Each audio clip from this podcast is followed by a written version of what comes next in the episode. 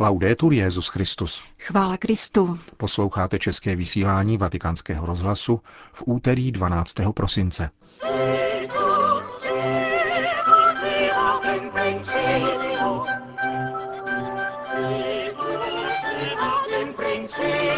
Svatý otec vybídnul latinskoamerické národy k odvážné obraně dědictví svých otců před ideologickou kolonizací, která vnucuje jediný způsob myšlení, bytí, cítění a života. Učinil tak v homílii, kterou pronesl při podvečerní mši z dnešní liturgické památky Panny Marie Guadalupské ve Svatopetrské bazilice, a kterou vám nabídneme. A doplníme ji krátkými zprávami. Pořadem provázejí a pěkný poslech přijí Milan Glázer a Jana Gruberová.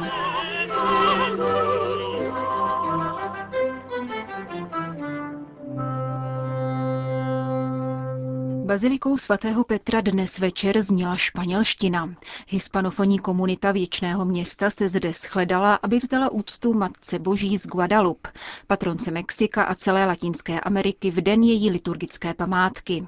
Guadalupe, které bylo v roce 1531 dějištěm mariánského zjevení, je dnes nejnavštěvovanějším poutním místem na světě. Ročně sem zavítá 20 milionů věřících, zatímco Vatikánskou baziliku jich navštíví o 1,5 milionu méně. Příliv poutníků vrcholí právě 12. prosince. Jde o datum posledního ze 4 mariánských zjevení, při kterých Panna Maria se snědou tváří, místními nazývaná Morenita, v aztéčtině oslovila indiána Juana Diega. Přinášíme vám homílii svatého otce. Evangelium, které bylo právě přečteno, je úvodem ke 2 velkým chvalospěvům. Toho Marijina, známého jako Magnifikát, a toho Zachariášova, zvaného Benediktus, který rád označují jako chvalospěv Alžbětin či chvalospěv plodnosti. Tisíce křesťanů po celém světě začínají den zpěvem Pochválen buď Hospodin a končí proklamací velikosti toho, který zhlédl na svou nepatrnou služebnici. Tímto způsobem se věřící den co den upamatovávají. Připomínají si, že od pokolení do pokolení zahrnuje Bůh svým milosedenstvím veškerý lid, jak slíbil našim předkům. A z tohoto kontextu vděčné připomínky plyne Alžbětina píseň v podobě otázky. Jak jsem si zasloužila, že matka mého pána přišla ke mně? Alžběta, poznamenaná neplodností, zpívá ve znamení plodnosti a úžasu. Chtěl bych zdůraznit právě tyto 2 aspekty. Alžbětu jakožto ženu, která byla poznamenána neplodností i plodností.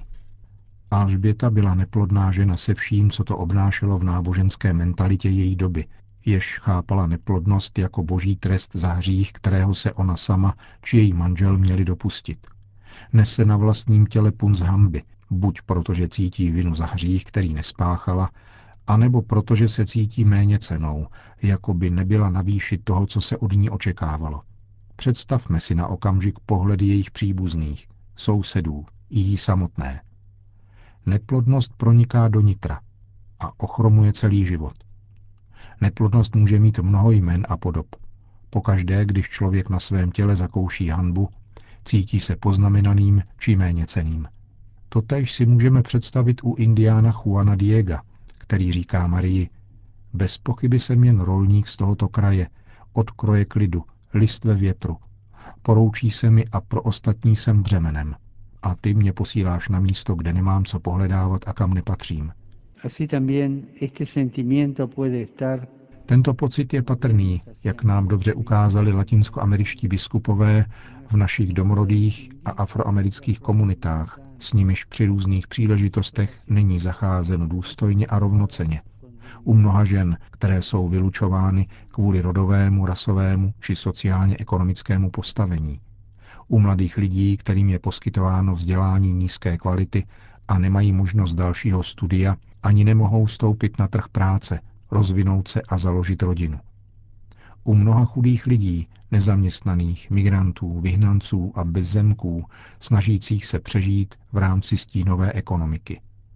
U dětí zotročených v prostituci, která se často pojí se sexuální turistikou. Spolu s Alžbětou jakožto neplodnou ženou rozjímáme nad Alžbětou jakožto žasnoucí a plodnou ženou. Ona jako první rozpoznává a dobrořečí Marii. Ve stáří prožila a na svém těle zakusila naplnění příslibu, jehož se jí dostalo od Boha. Ta, která byla bezdětná, nese ve svém lůně předchůdce spásy. Na ní chápeme, že božím snem není a nebude neplodnost, ani poznamenání či zahanbování vlastních dětí, nýbrž zpěv požehnání, který vytryskne v nich a z nich. Totéž vidíme u Juana Diega.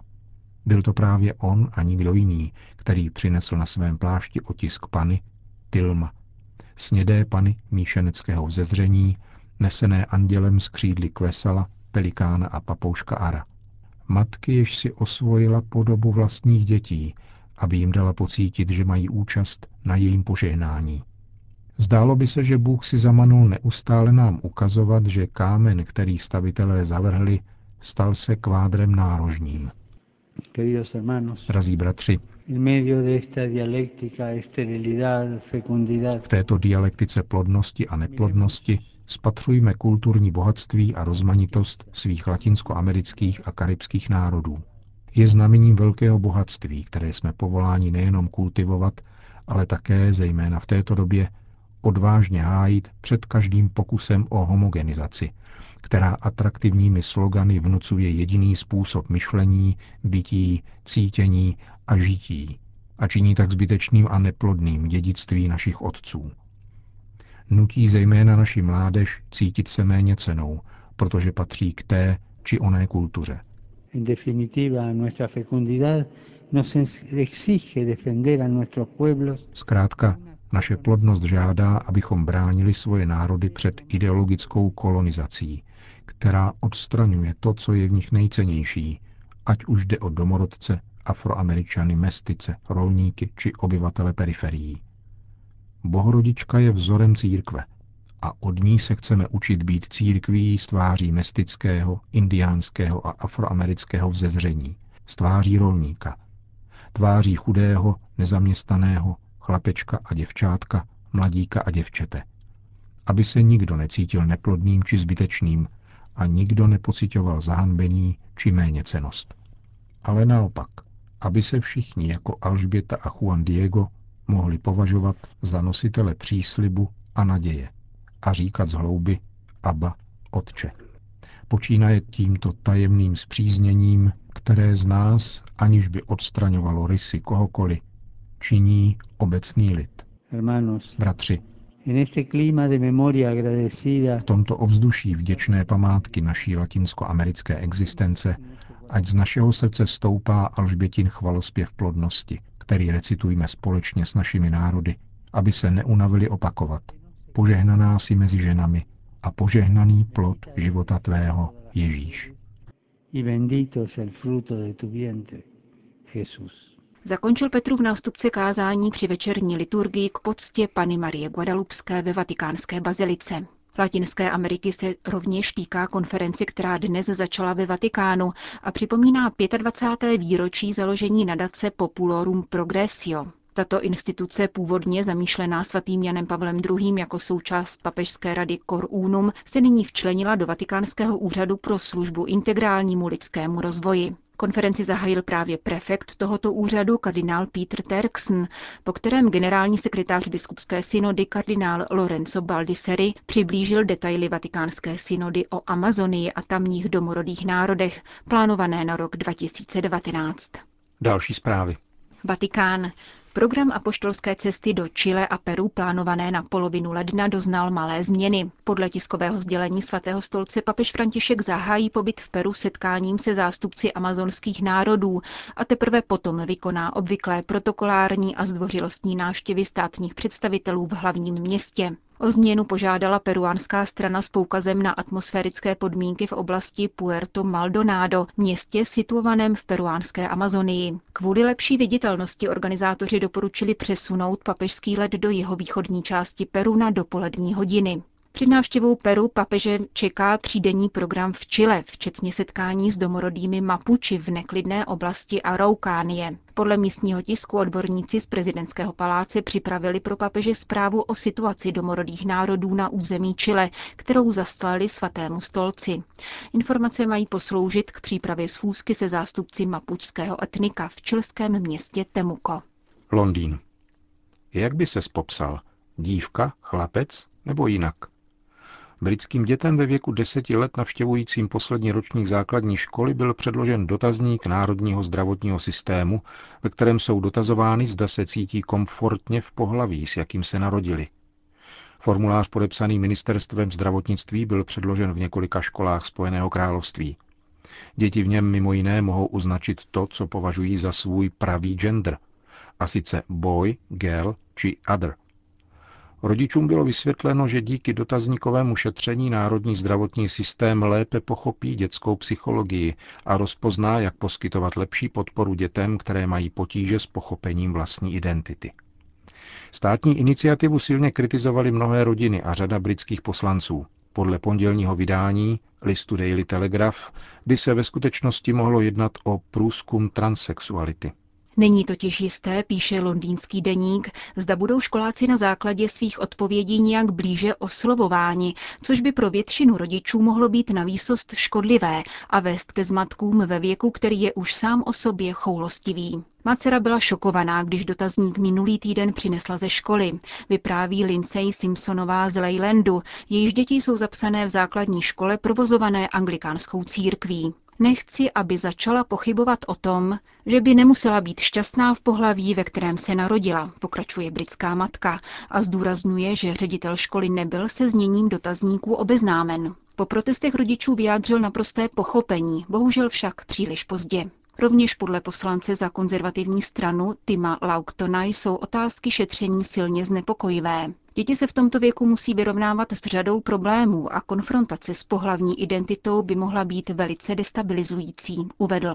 Zpráva o státním dotazníku přichází pouze pár dní po informaci, která popisovala obdobně orientovanou četbu knih v britských školkách a jeslích, povzbuzující děti k úvahám o vlastním pohlaví. Hlavní postavy dotyčných knih si kladou otázky typu je skutečně důležité, zda je Tiny holčička nebo chlapec, či je správné dovolit, že Tiny může kopat do míče a zároveň se převlékat za vílu.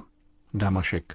V Sýrii se zvyšuje výskyt nádorových onemocnění, což pravděpodobně souvisí s dlouholetým užíváním zbraní a znečištění vzduchu. Potvrzuje z Damašku sestra Jola Girgis z kongregace Františkánek misionářek od neposkvrněného srdce Panny Marie.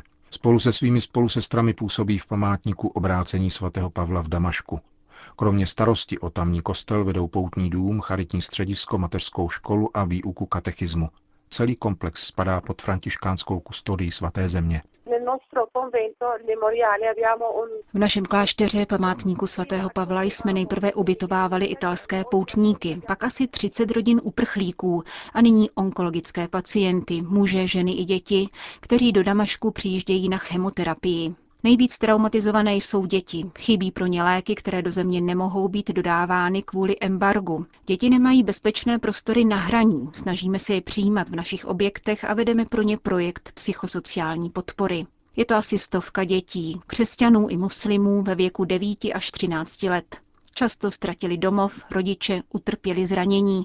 Někomu chybí ruka, jinému noha. Snažíme se pomáhat také jejich rodinám, alespoň v tom nejnutnějším. Všechny děti pro nás mají stejnou hodnotu. V prvé řadě to jsou Syřané, až potom křesťané nebo muslimové, ale především jsou nevinné. To je naše františkánské poslání, přijímat toho, kdo je v nouzi a nenese vinu.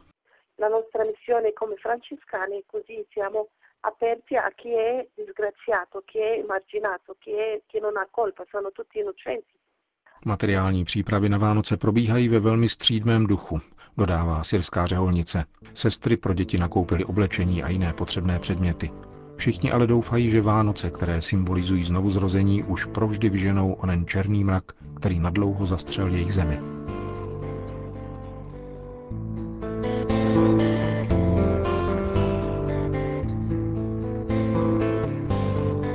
Končíme české vysílání Vatikánského rozhlasu. Chvála Kristu. Laudetur Jesus Christus.